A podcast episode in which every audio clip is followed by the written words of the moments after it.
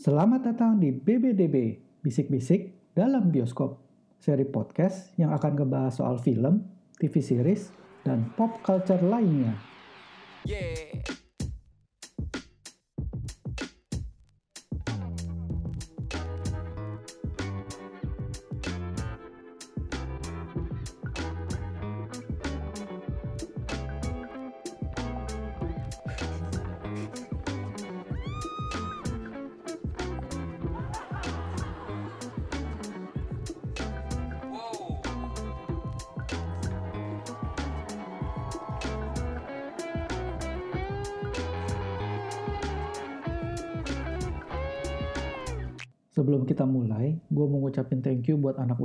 Yang udah bikinin jingle BBDB untuk episode kali ini. Nah, yang mau denger karya-karyanya anak utara yang lain, boleh tuh dipantengin Spotify-nya anak utara.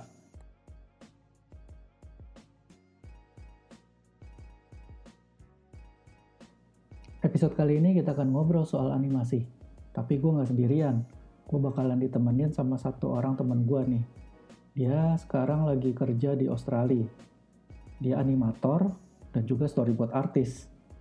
Udah gitu, dia juga pernah tuh kerja sebagai animator di Jepang. Makin penasaran kan? Yuk kita ulik aja.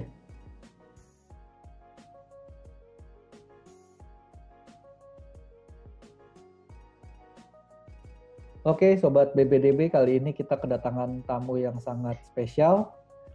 Seorang animator dan storyboard artis dari luar negeri nih, dari mancanegara. Orang Indonesia yang ada di mancanegara. Nah, yuk kita coba kenalan. Nama saya Darwin.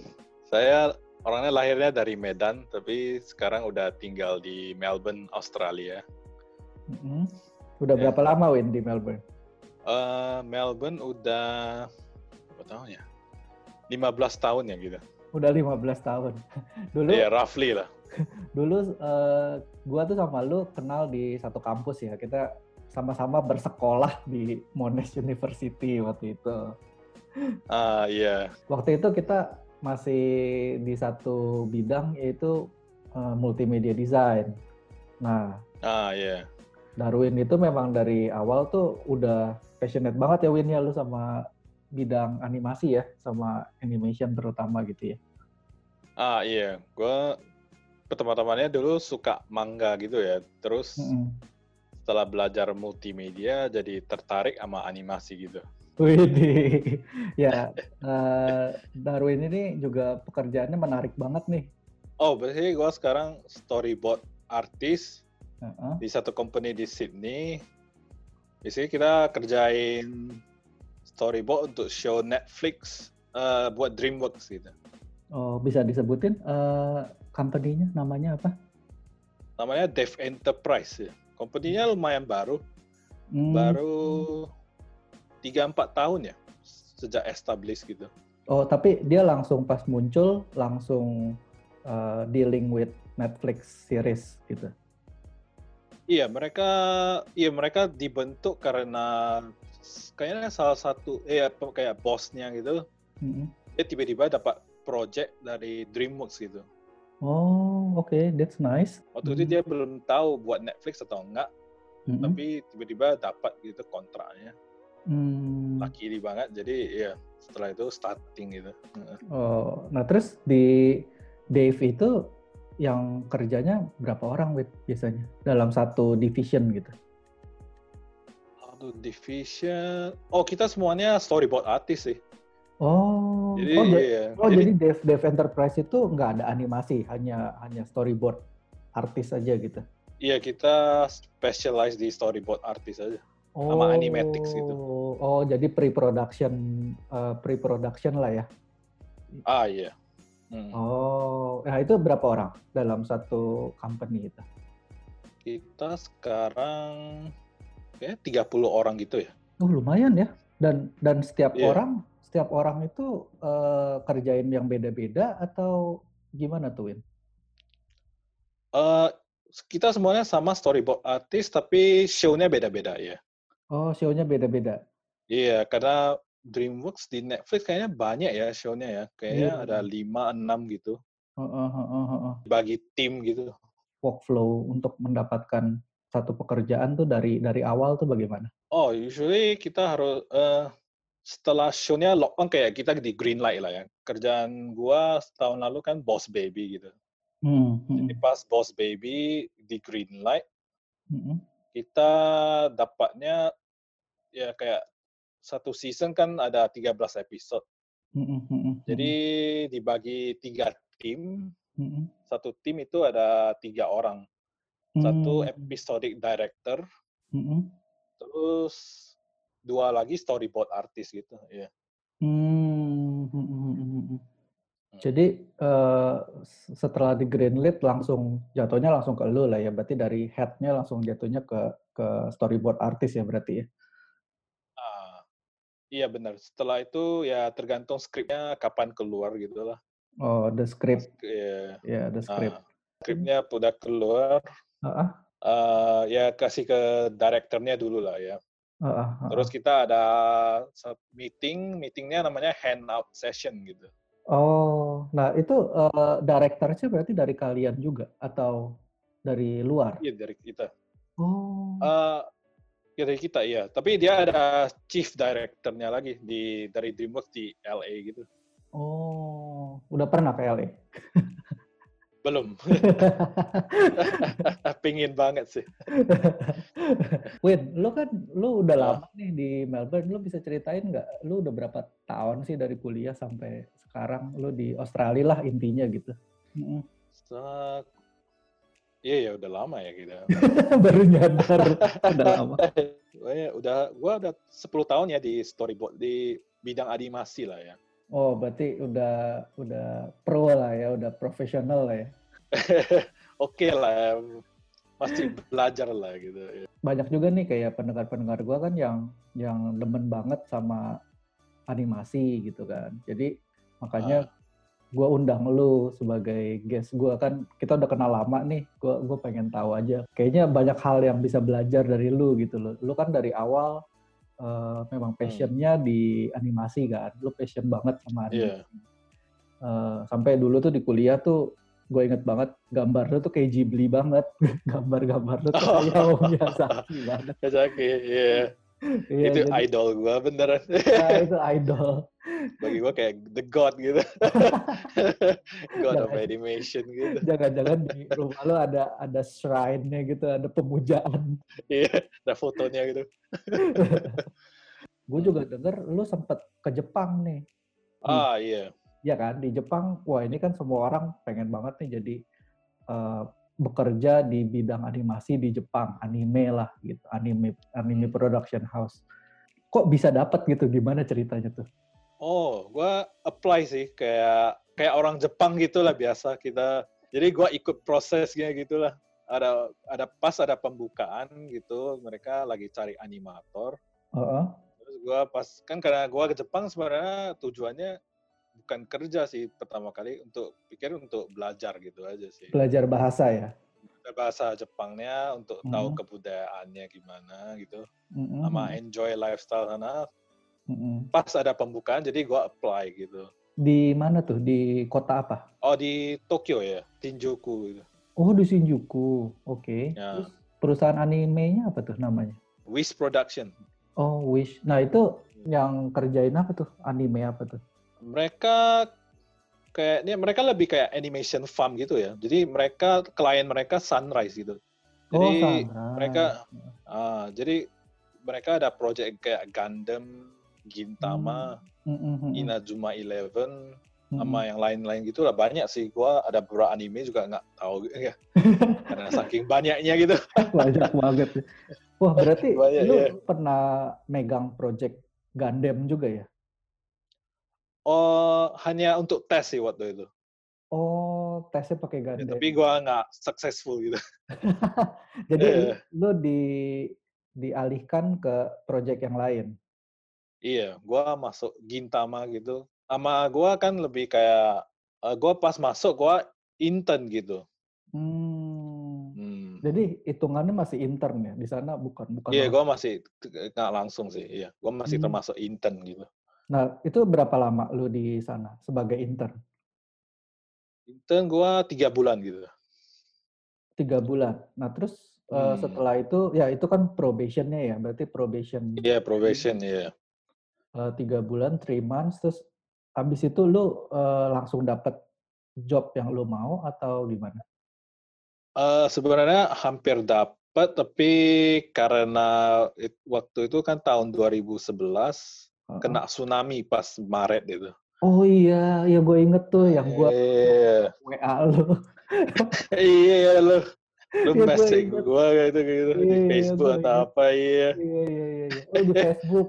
Setelah itu kan, ya gua balik harus balik ke Melbourne karena takut untuk safety-nya gitu lah. Hmm, tapi Hmm. udah keburu resign dulu atau memang langsung cabut aja? Eh, dia suruh gua cabut sih, sama karena gua harus ganti visa.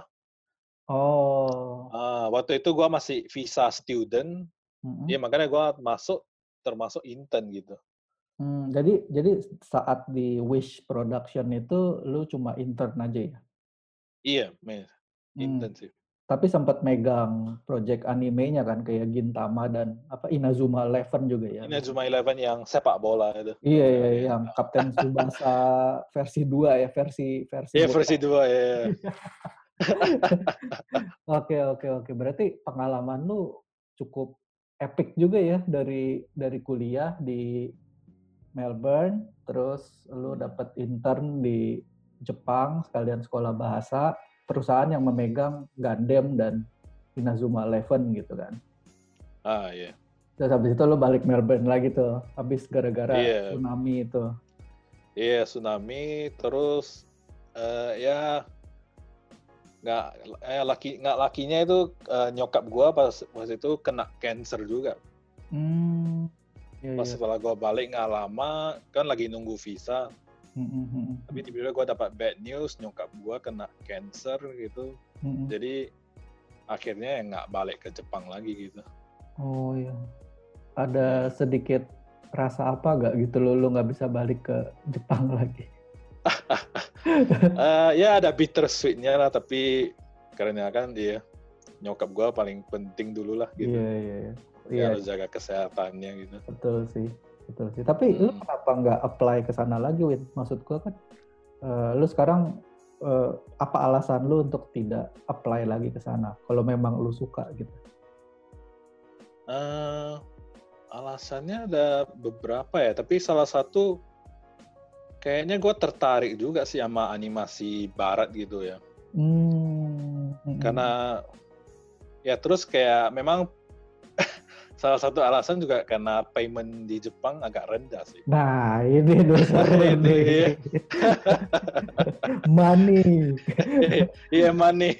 It's all At the about kan money. kita harus Iya, dia kita harus survive kan. Oke oke oke, ini ini seru nih, Iya. ini seru. Eh, Iya. Pasti pendengar juga pada pengen tahu nih soal Hmm. soal budaya ya, budaya kerjanya perusahaan animasi di Jepang dan di Aussie ini kan beda banget ya. Kan lu lu udah Iya beda banget. lu udah ada di dua dunia lah ibaratnya gitu. Nah lu bisa Hmm. ceritain gak tuh secara salary itu maksudnya gimana tuh ya? Hitungannya gimana tuh? Kalau yang di Jepang gimana, yang di Aussie gimana? Oh, itu tergantung role ya. Karena di Jepang yang gua pas kerja itu gua animator. Jadi Hmm, animator sistemnya itu kita pay per second gitu. Maksudnya Jadi kayak per second tuh gimana? kayak animasi lu bisa animasi berapa second, Heeh.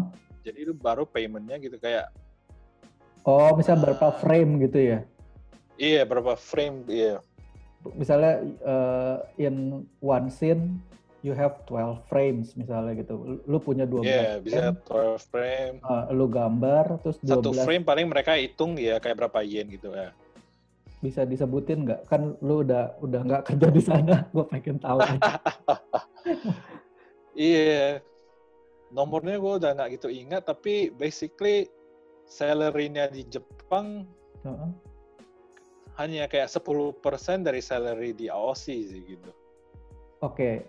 Jadi Eh, pendapatan gua per heeh. per month itu kalau di Aussie gua per week udah dapat gitu. Itu tergantung posisi ya.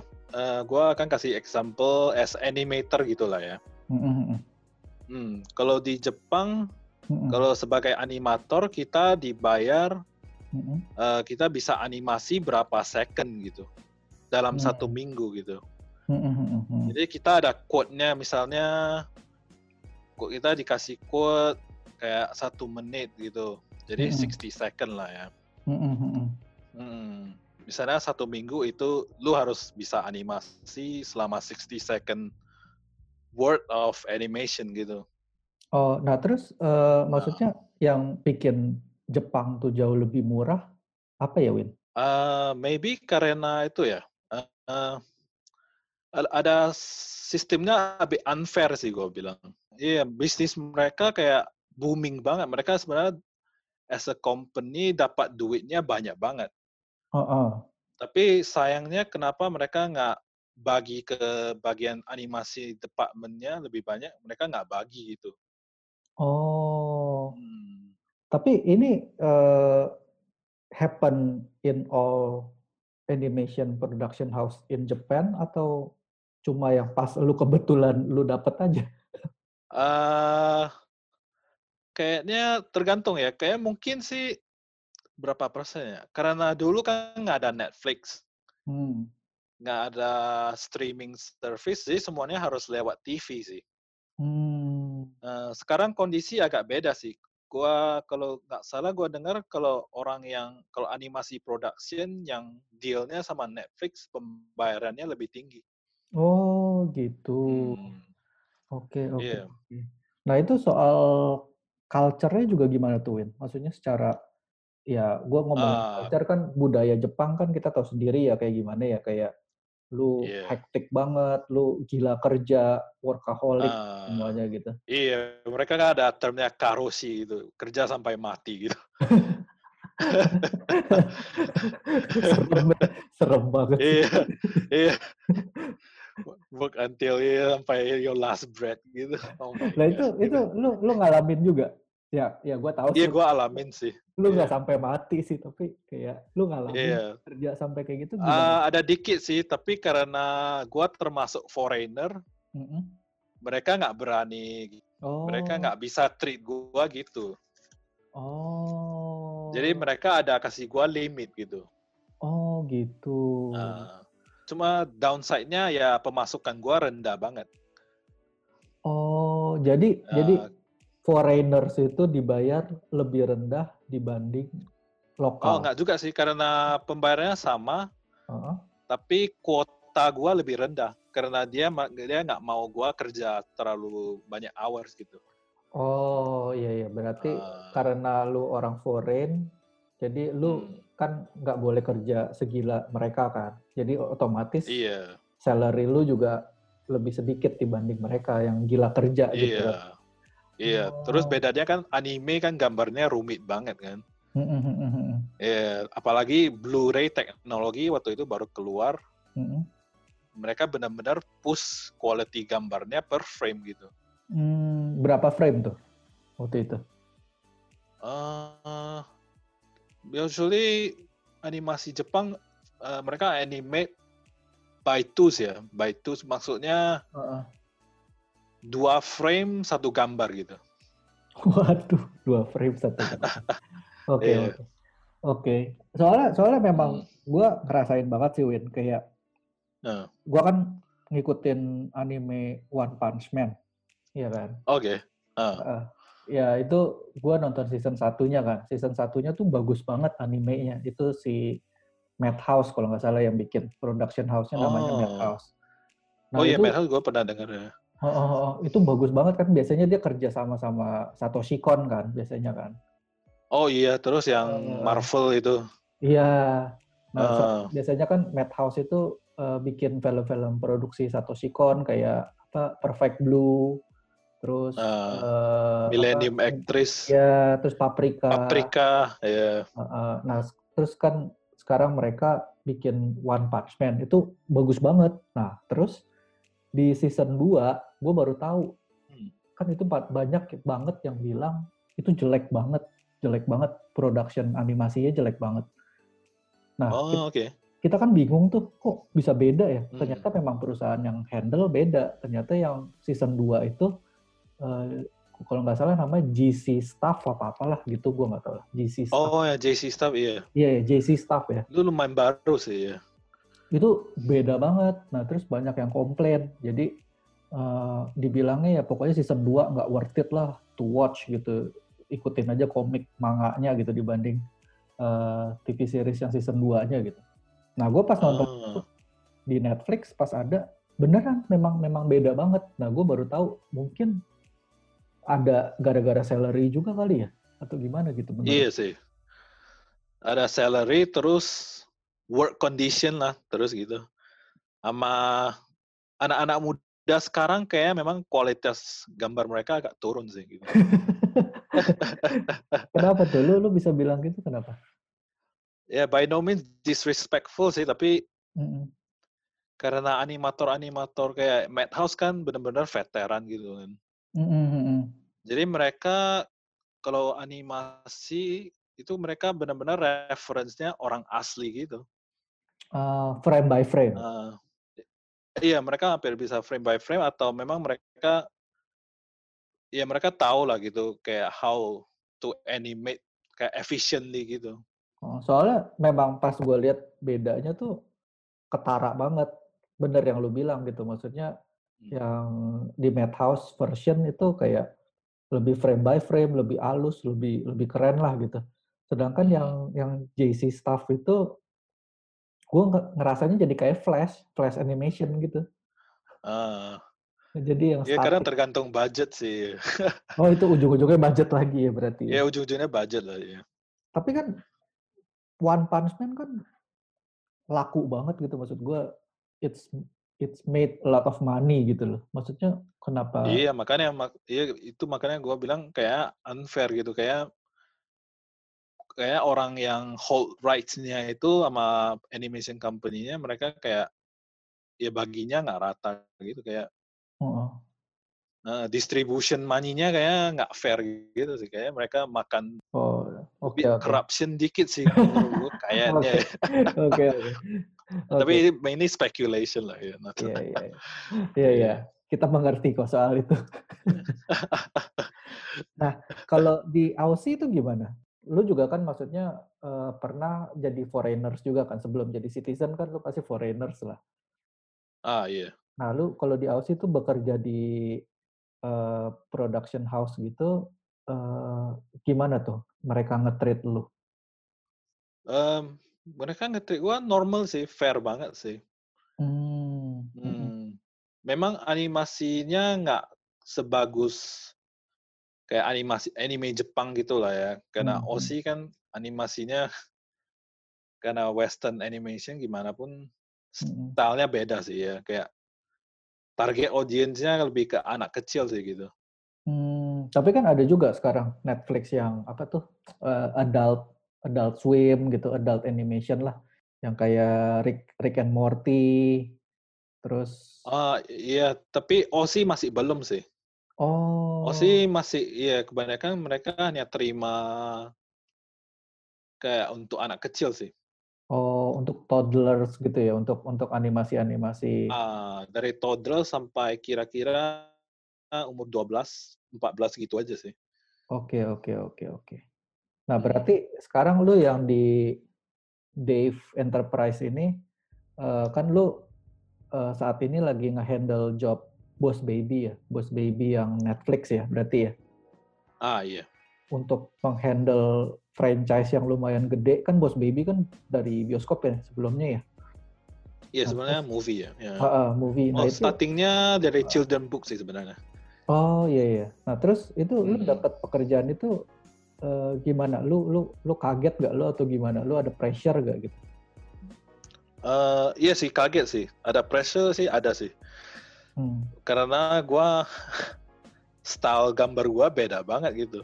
Hmm, hmm, hmm. Nah, karena gambar gua kan lebih anime terus Ghibli tapi gua agak kayak nggak ngerti kenapa mereka mau hire gua sih gitu.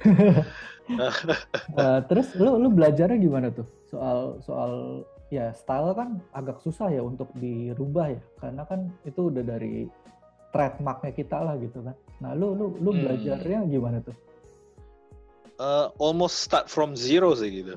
Waduh. Jadi gue benar-benar harus, ya gue nonton film Boss Baby as a research. Heeh. Uh, terus karena untung pas gue masuk udah season 2, Mm-mm. jadi gue dikasih banyak example di season 1 gitu.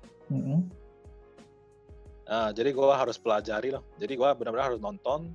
Mm-mm. Terus gue, as gue nonton, gue harus gambar juga gitu. Kayak gue harus lihat shot-shotnya gimana, kayak settings, setup, Mm. staging karakternya gimana, Mm-mm. kamera angle-nya mau gimana. Jadi gue harus belajar gitu. Hmm. Itu berarti kesulitannya di situ ya. Lu harus eh, apa? beradaptasi dengan project yang lu Ah, lu lagi kerjain gitu kan berarti kan. ah iya. Misalnya lu dapat project yang lain, misalnya ya apa gitu yang animasinya beda, ya lu harus belajar lagi berarti gitu ya. Iya, kita harus belajar lagi. eh. kita harus stylenya harus ganti. Lu harus bisa versatile gitu lah. Lalu secara time management tuh lu gimana sih kalau di Aussie tuh kerjaannya gitu? Time managementnya mereka sebenarnya agak fleksibel sih. Hmm. mereka mereka don't mind sih kayak lu masuk jam 10, 11 Mm-mm. yang penting lu kayak capai targetnya gitu lah Nah itu eh, targetnya tuh biasanya bisa diceritain nggak dalam satu bulan lu harus Ah. berapa gitu? usually dalam storyboard kita kalau tiap show beda-beda ya jadi kalau Hmm. umpamanya Boss Baby Mm-mm. kita satu episode makan eh, storyboardnya makan enam minggu ya untuk diproduce gitu Oh satu episode, Ah, iya satu episode oke. untuk tapi storyboard aja loh Heeh, heeh. belum termasuk 3D-nya gitu. Mula-mula kita dapat skrip karena kita satu tim ada tiga orang. Heeh. Skripnya usually kayak 17 pages gitu lah. Oke, the script is Ah. 17 pages. Ya, in pages. Terus kita di divided by pages gitu. Oh, nah itu Ah. yang di, yang divided lu atau ada tim lain? Eh, directornya sih usually. Hmm, oke oke Hmm. oke. Terus Oke. kita share kayak tiga orang share satu episode gitu loh. Hmm. Nah itu eh, pengerjaan proyeknya dalam satu bulan berarti udah harus satu eh, eh, satu season tuh berapa lama kira-kira? Kan lu lu lu dikasihnya langsung satu season kan? Nggak mungkin per Iya, episode kan? eh, iya satu season. Jadi tapi kita treatnya per episode juga sih. Biasanya eh, setahun sih total in total gitu. Oh berarti lu setahun nggak me- menghandle pekerjaan project lain gitu, cuma bos baby doang begitu? Iya, Boss Baby, iya. Gitu aja. Berarti lu lu ini bak pakar banget ya lu bagian bos baby ya setahun. eh, eh, itu arguable tapi ya gua bertahan sih. Struggling sih tapi bertahan gitu. Iya kan, apalagi apalagi lu kan passionnya di Ghibli gitu kan, di anime, terus lu harus ngerjain Iya. eh, ya model characters yang yang western banget gitu, terus Ah, dan selama satu tahun lu mesti handle itu, gila sih itu. iya. Ya, harus gambar baby terus. Oke oke oke. itu Oke. efek iya efek kayak walaupun gua gambar kayak gambar biasa kan kalau kadang gua istirahat mau gambar anime Mm-mm. ya usually kepalanya jadi besar banget itu langsung udah ngefek ke your unconsciousness ya, berarti ya. iya jadi kayak second nature langsung gambarnya oh kepalanya gede jadi harus kecilin lagi Tapi nih Win, gue mau nanya nih soal kan lu udah di Jepang perusahaan animasi dan di Australia perusahaan animasi juga ya pre-production lah gitu. Hmm. Nah itu eh, kan lu udah kasih tahu tuh perbedaannya di mana. Tapi lu sebenarnya tuh impian lu tuh pengen di mana sih sebenarnya? impian gua sebenarnya pengen gabung dua-duanya sih ya Maksudnya tuh gimana tuh? kayak gua mau bikin kayak anime Jepang Heeh. tapi ada unsur kayak western style juga gitu. Oh, Eh, alasannya kenapa, Gua- Win? eh, gua harus akui kayak western animation writingnya bagus banget sih. Lebih bagus. Sama iya, men- itu menurut gua personally lah ya. Heeh, heeh. Eh, karena sekarang animasi Jepang, walaupun gua nggak gitu bisa connect gitu. Hmm, mm, Karena psyche mereka beda banget. hmm. Karena mereka memang sekarang animasi kayak western juga ada escapism gitu kan. Mereka Hmm. mau something fantasy, tapi somehow yang di Jepang kayaknya mereka agak terlalu sexualize gitu sih. Oh, oke, oke, Eh. oke, oke, oke. Oh, oke. To the point kayaknya ada agak creepy gitu. Makanya gua nggak terlalu connect gitu sih. Tapi nggak nggak semuanya kan, Win? Maksudnya memang semua Nggak animasi. semua sih memang iya. Hah? Tambah dikit sih ya. Maksud maksud gua kayak Ghibli kan lu nggak ada apa female sexualized gitu kan? Maksudnya Ah, Iya kan nggak ada, itu masih masih tetap oke lah gitu maksud gua. hmm. Tapi tambah dikit. Sekarang malahan yang seksualis tambah populer gitu. Oh, jadi memang budayanya berkembang menjadi ke arah sana ya. Iya. Ada satu namanya waifu gitu. Oh iya waifu, iya waifu. Jadi semua anime Jepang beralih ke waifu gitu ya jadinya. ya. Iya, mereka jual karakternya aja. Jadi jadi karakternya semua kayak sama gitu. Oh. Kayak jiplakan-jiplakan dari anime yang kayak yang dulu gitu. Jadi karakternya memang kerangkanya kayak bagus, kayak desainnya semua bagus gitu. Mm, mm, mm, mm. Tapi intinya nggak ada gitu. Nggak ada core-nya gitu. Ya. Iya iya. Berarti yang animasi storytelling yang kayak Ghibli itu udah sangat jarang ya di Jepang ya. Iya, itu benar sekali. Oh. Eh, belakangan gua dengar podcast Ghibli juga itu sih salah satu challenge Ghibli sekarang katanya mereka harus face gitu. Oh, dengan waifu, para waifu, waifu itu. Iya, iya mereka mau bikin cerita yang gimana Heeh. Bisa ask question gini. Karena Jepang juga banyak hikikomori gitu. Hikikomori maksudnya orang yang nggak mau keluar dari root kamarnya gitu. Oh, otaku lah Yang gitu. shut in. Iya, shut in Oh. otaku gitu. Shut Ah. in otaku. Iya, terus paling Mamoru Hosoda ya. Oh, iya iya iya iya. Iya. Itu yang bikin apa, Wit? Eh, The Beast. Uh, Summer Boy ya? Wars. Oh iya, The Beast and the Boy.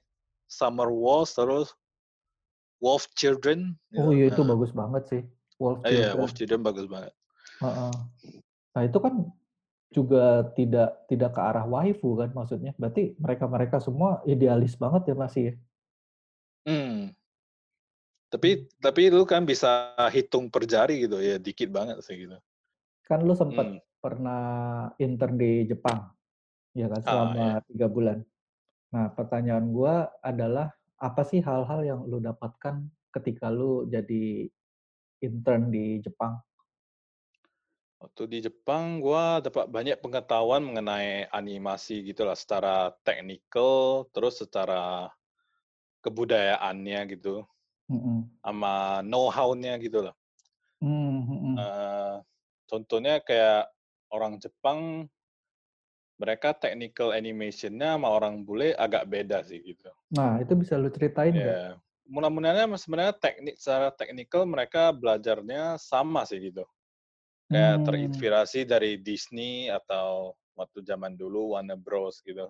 Mm-mm, mm-mm. Eh, tapi Jepang akhirnya mereka arahnya agak beda gitu karena ya salah satu unsur sih budget terus kayak terus kebudayaan mereka, cara pemikiran mereka, psyche mereka itu beda banget gitu. Hmm. Eh, Nah. makanya karya-karya mereka sama orang bule agak beda gitu. Oke. Nah, ini pasti eh, yang jadi penasaran buat para pendengar juga, termasuk gua. Kenapa sih kalau di dalam anime Jepang atau manga itu selalu matanya gede-gede? Mata karakternya itu selalu besar. Lu lu tahu gak sih eh, reason di balik itu apa sih gitu? eh asli reasonnya sih nggak tahu ya, tapi spekulasi gua sih karena dulu starting point-nya karena dari Osamu Tezuka gitu. Mhm. Iya, dari creator kayak Astro Boy, Mhm. eee, terus kayak itu dokter apa, Blackjack gitu. Mhm. Iya, gambarnya matanya gede gitu. Terus bagi mereka itu eye is the window to the soul gitu. Oh, Eee, oke. dari prinsipal mereka, jadi kayak mereka bagi mereka itu mata itu bisa jelasin kayak karakternya gimana gitu. Mmm, oke Mmm. oke. Soalnya itu yang buat gua agak unik sih, karena orang Jepang sendiri kan sorry ya, matanya kecil gitu. Iya. Mereka membuat Ah. exaggerate dengan matanya yang besar-besar. Gua pikir karena, oh ya udah karena mata gua kecil, ya udah gua exaggerate jadi matanya besar gitu, big eyes gitu kan, glowing eyes. Iya. Bener juga ya. Gua nggak pernah kepikir maybe juga sih ada kayak feeling envious-nya gitu. Iya bisa jadi bisa jadi. Eh, Tapi ya heeh. kit kita nggak pernah tahu ya, mungkin mungkin aja bener karena, eee, Osamu Tezuka kan dikenal sebagai godfather-nya of manga di Jepang kan. Jadi Mmm. mungkin aja ke-influence dari dulu, dari zaman perang sampai sekarang, ya mereka terbawa masih dengan budaya yang mata besar itu gitu. Heeh, terus kayaknya salah satu unsur juga kayak supaya ekspresi mereka jelas gitu. Kayaknya ada ada satu teknik gitu lah kalau matanya besar kayak kontrolnya lebih bi bagus gitu. Oh Ada juga gitu. technical aspect-nya gitu. Oke. Nah terus kan lu ya bekerja di bidang animasi nih. Ada gak sih favorit animasi yang pernah lu kagumi gitu? Oh, gua kalau Jepang sih banyak banget ya. Agak susah. Apa nih? tapi Satu aja? salah Satu? satu franchise yang paling gede yang gua suka itu Gundam sih. Oh, ini TV series ya Eee, berarti ya? ya TV series. Kalau Kalau film? film gua suka banget kayak film-film Ghibli, terus kayak film Satoshi Kon. Tapi Mhm. kalau mau pilih salah satu yang benar-benar gua sampai sekarang mikir itu film Isao Takahata, Pompoko ya. Mmm, mhm mhm. Ada satu title, entah Inggrisnya apa ya? Gua Pompoko sih, di Netflix juga Pompoko ada. juga ya? Iya, heeh, Oh ada ya? ada. Hmm. Nah ini untuk para pendengar nih bisa jadi referensi juga nih, mungkin yang yang biasanya kan tahu Ghibli itu kan biasanya Spirited Away, Mononoke, terus, eee, Oh Ka iya. Kaguya ya kan, Totoro gitu ya? Totoro. Nah ini Pompoko nih kan jarang banget didengar nih sama orang Iya. awam. Nah mungkin bisa coba nonton di Netflix sudah ada sih sekarang. Hmm. Mhm. Pompoko tuh bagus banget menurut gua karena mereka sebenarnya cerita mengenai itu sih kayak, raccoon dog, eh, mah kalau di Jepang namanya tanuki ya. Heeh. Eee, terus itu juga mereka singgung kayak a bit environmentalist juga sih. Mmm, mhm Jadi mhm. mer mengenai survival dari animal itu, tapi ceritanya connect sama human banget gitu. Oh gitu gitu. Iya, karena mereka face extinction, Mhm. mereka fight untuk survival mereka gitu. Oh, Hmm. cerita Ghibli tuh selalu ini ya, kalau menurut gua tuh kayak, eee, selalu ada unsur environmentalist ya, kayak ya menyinggung tentang alam, tentang lingkungan, tentang manusia yang begitu gila menggali semuanya atau sampai merusak alam gitu ya, biasanya tuh selalu ada unsur-unsur itu ya? Iya, mereka iya kayak creator Isao Takahata orangnya philosophical banget sih. Sama dia benar-benar lumayan care sih sama kayak society gitu. Mhm mhm mhm. Dia nggak terlalu dia orangnya nggak judgemental gitu ya, bukan tapi dia suka kayak start discussion gitu lah, kayak film-filmnya benar-benar kayak show situasinya gitu, terus mereka start discussion, sebenarnya kita as a human. Kayak kita rusak alami gitu, bener atau enggak gitu, iya. Oh. Nah ini, Hmm. eee, gue juga pengen tahu nih soal, eee, masih masih dalam rangka di Jepang nih, masih lu intern di Jepang. Iya. Waktu lu intern di Jepang itu eh, workflow-nya tuh bagaimana sih pekerjaan yang lu dapatkan? Meskipun intern sih, gua gua gua tahu maksudnya Hmm. tapi kayak pasti tapi kan lu ad- pernah dapat kerjaan dari mereka kan. Nah, itu workflow-nya seperti Ah. apa? Workflow-nya quite interesting sih ya. Hmm. Workflow-nya usually s- kayak gua kerja gua animator, Mhm, kebanyakan gua hanya animasi aja sih.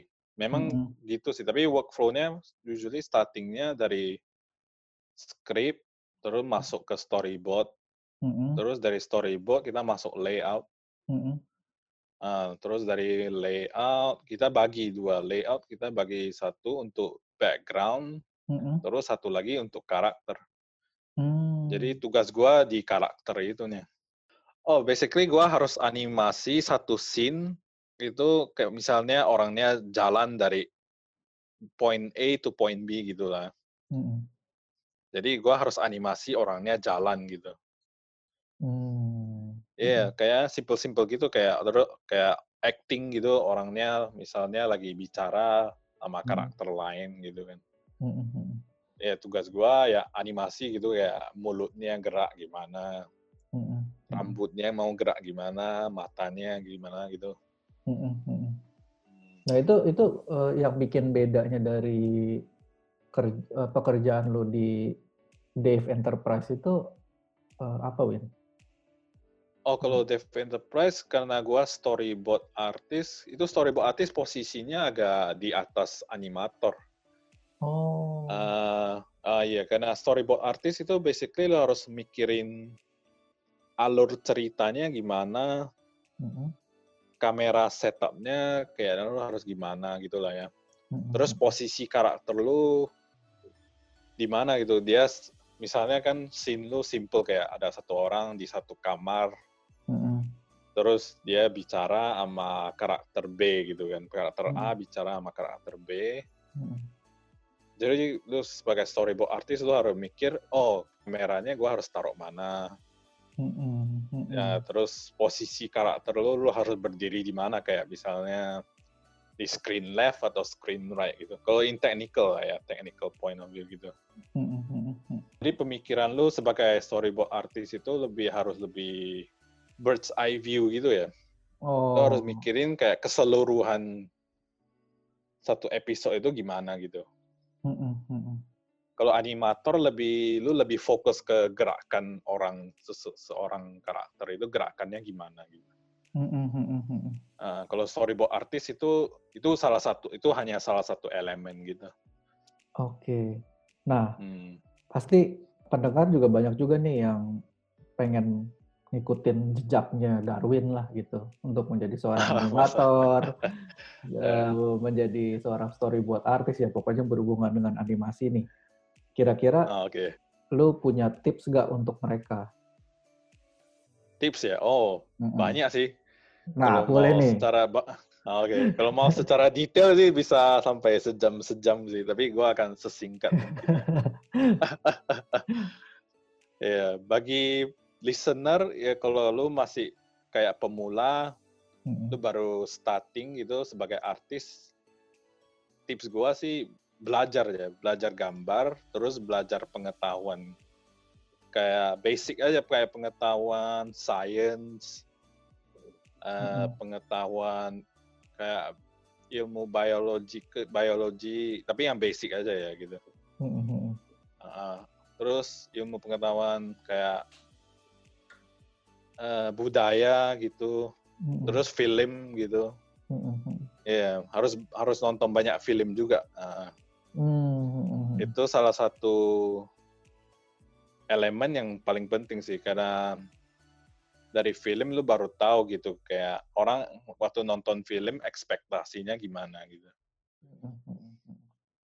Hmm, tapi bagi listener kalau kalian lagi misalnya di uni atau di yang udah mau tamat, tipsnya beda, agak beda ya. Sama sih sama sih. Belajar itu apply dari pemula sampai secara kasar sampai lu mati lah ya. Kita hidup untuk belajar ya. iya itu harus harus belajar sih, nggak boleh berhenti sih itu. Mm-mm. Walaupun lu udah profesional itu itu nggak akan berhenti sih karena pengetahuan itu limitless sih. Ya. Setuju. Keep setuju. going sih. Iya. Lalu untuk eh, tekniknya sendiri, maksudnya kayak misalnya kan setiap orang mempunyai teknik yang beda-beda gitu kan. Nah itu mungkin lu Hmm. ada tips nggak untuk gitu? Hmm, gini sih, sebenarnya kalau bagi listener yang benar-benar suka anime, sebenarnya anime itu hanya satu style sih, satu style gambar ya. Mm-mm, mm-mm, Heeh. Intinya sih lu harus belajar yang basic dulu sih kayak anatomi karakternya, anatomi manusia lah maksudnya. mm-mm, mm-mm, Terus binatang juga mm-mm, itu penting banget. Terus lu harus bisa observasi juga. Itu mm-mm. observasi itu penting banget karena di saat itu benar-benar lo itu tambah pengetahuan sih gitu. Karena menurut gua ada perbedaan pengetahuan sama pengertian. Oh oke. Eh, Mm-mm. pengetahuan lu tahu, lu memang lu tahu gitu. Tapi kalau lu nggak ngerti, orang bisa misinterpret gitu sih. Oh iya betul sih. Eh, Observasi yang dimaksud berarti ya melihat keadaan sekeliling kita ya berarti ya kayak misalnya ah iya, lingkungan kita gitu kan. ah iya lingkungan, terus orang-orang society lu gimana, Eh, kayak gimana kereta jalan gitu. Yang simple-simple sih.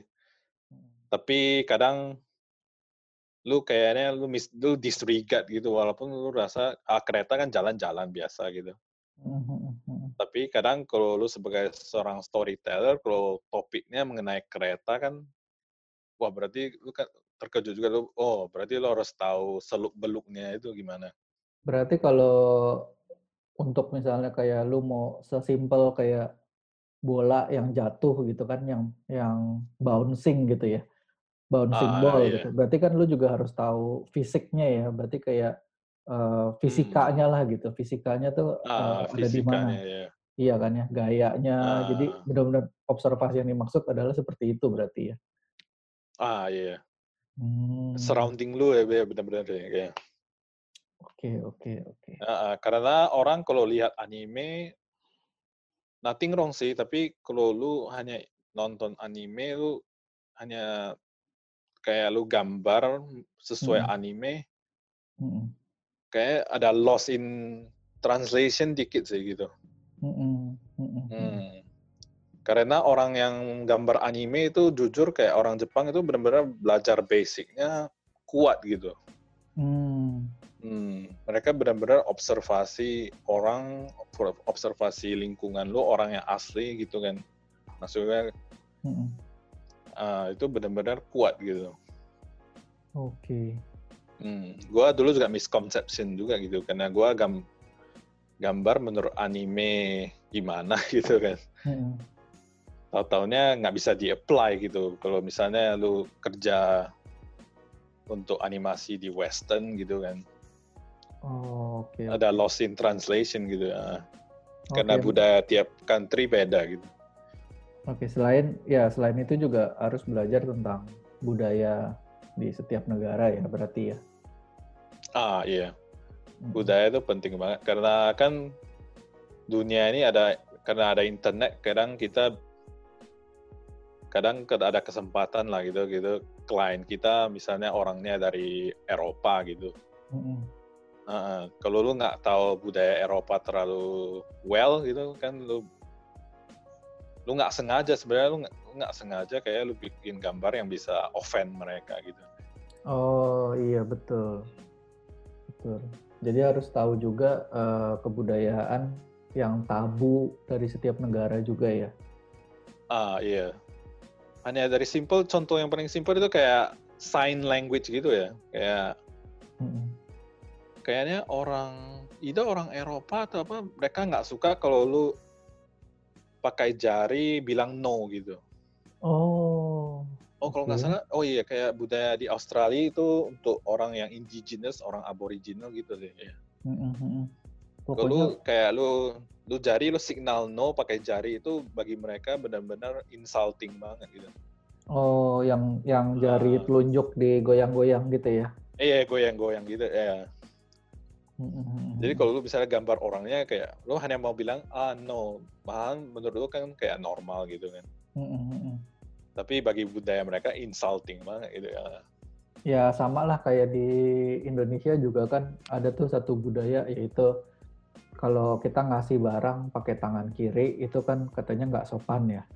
Ah iya kayak gitu. Ya kan yang kayak gitu-gitu. Hmm. Ya mungkin sama. Jadi makanya uh, buat listeners juga kebudayaan setiap negara itu berbeda dan kita juga harus tahu maksudnya adanya batasan-batasan atau limit yang di setiap negara itu seperti yang Darwin tadi bilang gitu kan ya. Hmm. Kalau menurut lu perkembangan animasi ini sekarang gimana sih? Film-film animasi di ya gue bilangnya di dunia lah gitu. Tambah menarik sih sekarang memang. Hmm. Apalagi ada kayak unsur kayak karena sosial media gitu. Mm-mm. Jadi kita banyak ada banyak animasi yang independen Mm-mm. yang visualnya benar-benar menarik gitu. Terus kayak animasi kayak dari barat dari Amerika, gue bilang sekarang tambah bagus. kayak apa 3D animationnya gitu ya? Iya, 3D animationnya, terus kayak mereka mereka kayak start respect gitu untuk storytellingnya gitu. Iya ya, gue setuju. Kayak lu lihat Pixar ya, kayak lu lihat Pixar kan. Kayak mereka inspirasinya dari Ghibli gitu juga. Iya betul betul. Nah itu yang yang di episode sebelumnya gue pernah bahas tuh sama temen gue, gue bilang kalau Pixar itu memang terinspirasi dari Ghibli karena mereka Hmm. memang tidak pernah ada tokoh antagonis kan, sama kayak film-filmnya Ghibli gitu. Mereka Itu- benar-benar pakai situasi sama Iya, situation sama kondisi mereka gitu kan yang malah jadi Hmm. antagonisnya gitu. Ya mereka bisa create walaupun kelihatannya kayak villain tapi kayaknya lu sympathetic gitu sama dia. Hmm, hmm. Nah, jadi ya mereka nggak ada kayak black and white gitu lagi ya. Iya betul betul betul. Hmm. Nah kalau lu bilang nih, ini opini lu aja ya. Opini Iya. lu kira-kira film animasi mungkin gak sih menang di Best Film di Academy Awards? Best film. Wah. Iya. mungkin nggak? Bisa sih, tapi kayak Academy Awards yang kayak nggak open minded sih mereka. Waduh.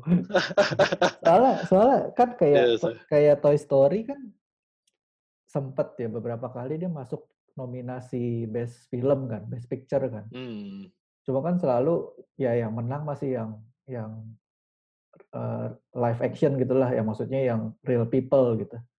Nah, Iya. nah eh, berarti menurut lo tuh memang sebenarnya Academy Awards tuh harus juga ngelihat animasi ya sebagai salah satu contender gitu ya, contender untuk menjadi film Best Picture ya harusnya. Iya, seharusnya sih. Kayak mereka ada inside story kayak mereka nggak gitu respect animation form gitu sih. Kayak judge-judge-nya yang agak maybe mereka agak orangnya yang lebih old school gitu lah.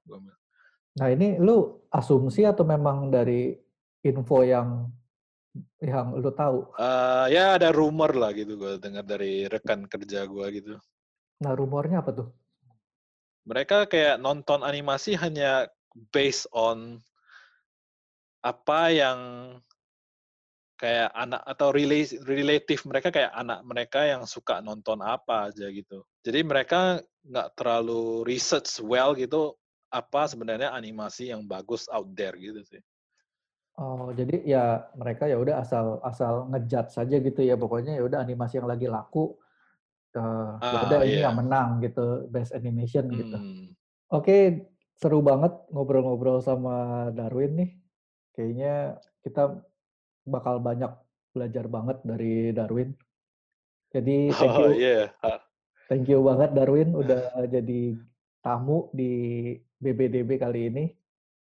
Dan, Oh nggak apa, gua happy banget. Thank you for having me gitu. dan Darwin sukses terus di sana sebagai seorang storyboard artist di Australia sana.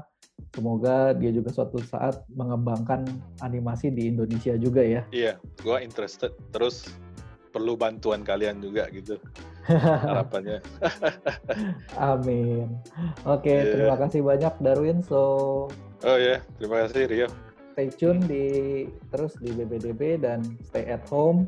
Terus jaga kebersihan juga dan jaga lingkungan juga. Oke. Ah ya, ingat wash your hand ya. Stay Wash your safe, ya. hand. Stay home ya. Dadah.